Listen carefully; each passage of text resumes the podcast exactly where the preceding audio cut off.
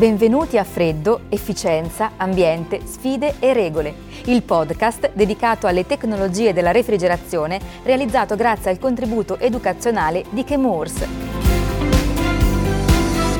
La puntata di oggi è dedicata alle soluzioni a basso GVP nei vari settori della refrigerazione. Sia in ambito commerciale che industriale, l'affidabilità degli impianti di refrigerazione è una qualità essenziale per la conservazione di merci e beni deperibili. Per ottenere questo risultato è di fondamentale importanza che i sistemi siano semplici, di facile gestione ed oggi più che mai efficienti. Minimizzare i consumi energetici è la soluzione per contenere i costi di ogni tipo di installazione, dai piccoli refrigeratori promozionali fino ai grandi impianti industriali. Inoltre, gli scenari attuali e futuri impongono questi criteri come vincolanti nella scelta delle soluzioni tecnologiche e dei refrigeranti. Di questo e altro parliamo nella puntata di oggi.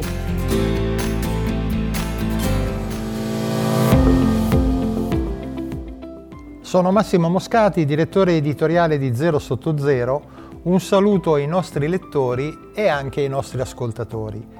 Siamo alla seconda tappa del nostro viaggio nel mondo delle tecnologie della refrigerazione e siamo in compagnia di Emiliano Baglioni, amministratore della Baglioni SRL, società che realizza impianti ed attrezzature per la refrigerazione che proprio quest'anno festeggia i 50 anni di attività, ma che anche, e per noi è importante la sua figura, coordinatore del Comitato Tecnico Scientifico di Asso Frigoristi e l'associazione partner della nostra rivista.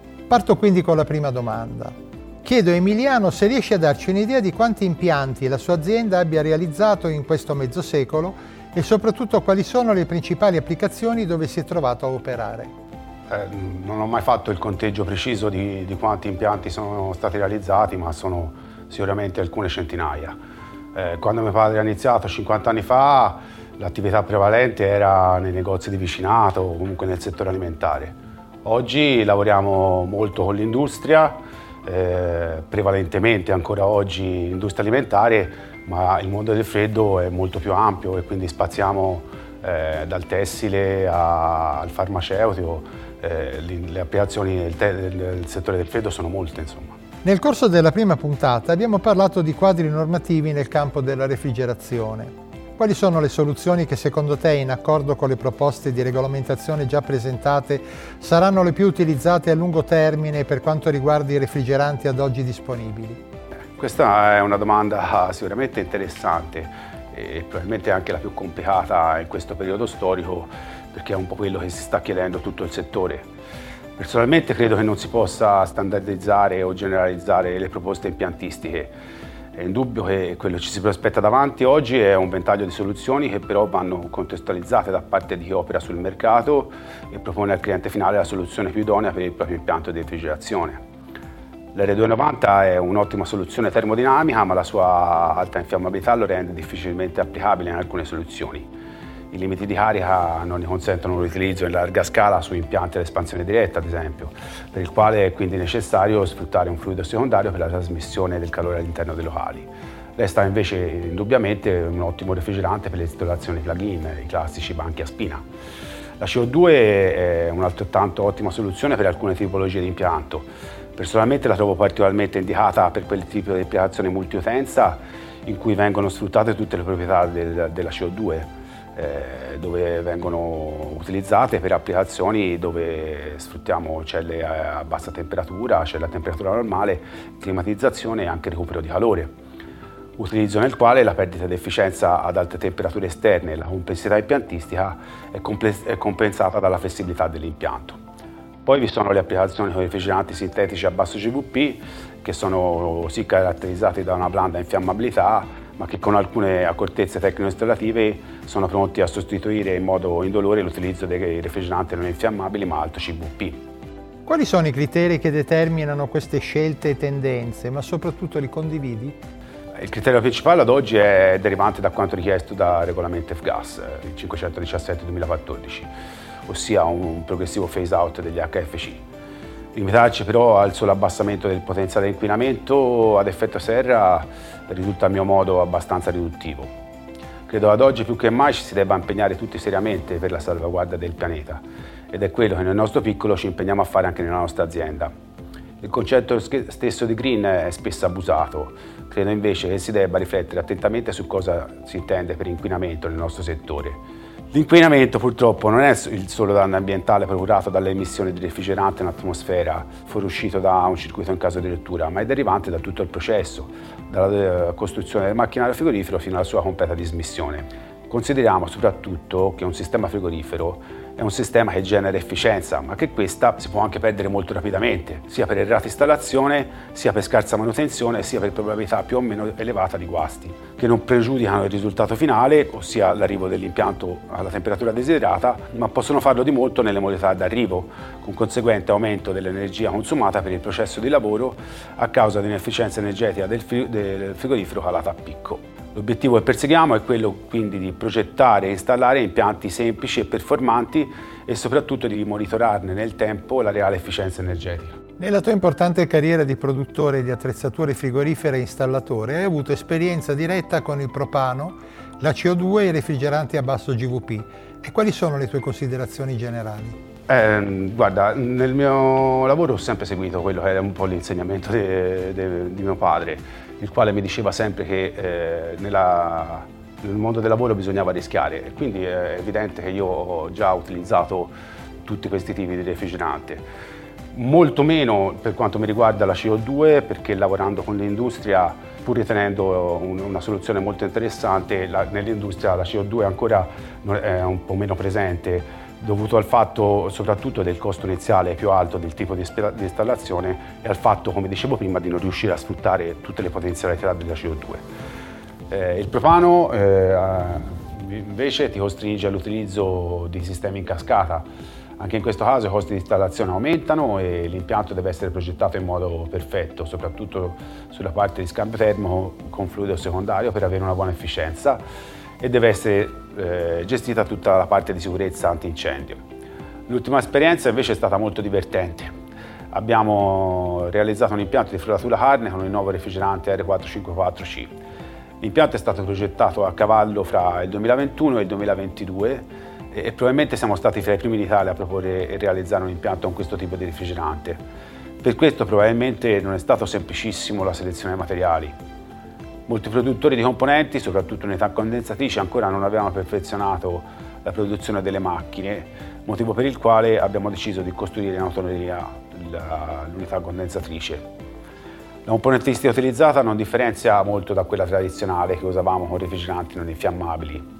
Si è trattato solo di richiedere al produttore il materiale approvato per l'utilizzo con questo tipo di refrigeranti le accortezze principali hanno riguardato gli aspetti di isolamento delle parti elettriche, la soddisfazione dei requisiti richiesti dalla direttiva PED, il calcolo della carica massima ammissibile secondo la norma EN 378, la progettazione dell'impianto sul punto medio anziché sul punto di rugiada e l'installazione di sensori per le eventuali fughe di refrigerante.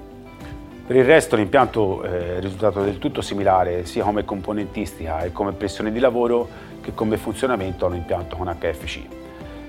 Credo infine di poter affermare con discreta certezza che le caratteristiche che abbiamo riscontrato un anno fa per il reperimento di macchine idonee per questo tipo di refrigerante sia eh, definitivamente superata con eh, il Cilventa 2022.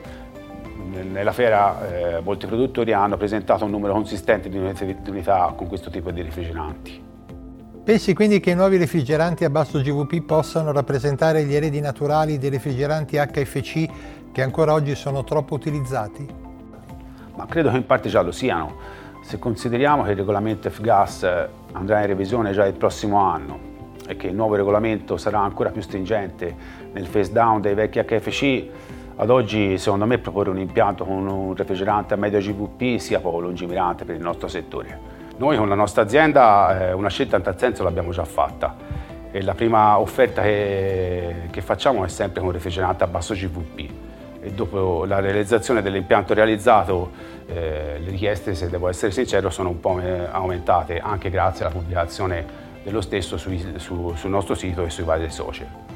L'impressione è che post Cilventa tutto il settore inizi a vederlo come una soluzione praticabile e che quindi la proposta aumenterà e a pioggia anche la richiesta. Per concludere, un tema che mi sta molto a cuore sia come tecnico del freddo che come appassionato del mio lavoro Con i nuovi refrigeranti i tecnici dovranno lavorare su impianti caratterizzati da alta pressione o da infiammabilità. Dovranno quindi modificare le modalità d'approccio agli impianti e sempre più il tecnico frigorista dovrà gestire l'impianto, non solo ripararlo, ma assicurare al cliente finale che il proprio impianto sia sicuro, rispondente alle leggi, alle normative di settore e che soprattutto sia sempre efficiente. Ringraziando Emiliano Baglioni che ci ha assistito in questo percorso, in questo nostro secondo podcast sul viaggio all'interno delle tecnologie della refrigerazione, è il momento ora di introdurre Alessandro Pianetti, Business Development Manager di Chemurs. Chemurs è l'azienda che sta permettendo questo nostro viaggio. Grazie Massimo. Eh, la visione che ci ha dato oggi Emiliano sull'importanza della tecnologia e del refrigerante impiegati per la produzione del freddo è di altissimo interesse, anche perché arriva proprio da un professionista di grande esperienza nel settore. Ancora una volta abbiamo sentito come l'efficienza energetica risulta essere il reale obiettivo da raggiungere, come fra l'altro espresso anche recentemente dall'Agenzia internazionale per l'energia nel corso, nel corso del suo convegno mondiale che si è tenuto in Danimarca a giugno e che era incentrato proprio sul tema dell'efficienza. È importante rendersi conto, a mio avviso, che non è sufficiente avere un'installazione realizzata con una tecnologia recentissima oppure con un refrigerante cosiddetto naturale per avere bassi consumi e ridotti costi di gestione. Il primo parametro fondamentale da prendere in considerazione è oggi più che mai quello dell'efficienza energetica. Non solo, penso che dobbiamo sempre ricordarci che un elevato rendimento permette di ridurre i consumi e quindi le emissioni indirette che, come è universalmente riconosciuto e dimostrato, sono la voce che più impatta l'ambiente nel corso della vita di un impianto di refrigerazione. E concludo quindi ricordando ancora una volta che le tecnologie per raggiungere questo scopo sono già disponibili e che dobbiamo cominciare rapidamente ad adottarle, perché l'energia più verde e meno costosa è proprio quella che non utilizziamo. Grazie Alessandro e così siamo giunti alla fine del nostro secondo episodio incentrato sulle tecnologie della refrigerazione. Rivolgo un saluto ai lettori di Zero sotto Zero e in questo caso agli ascoltatori.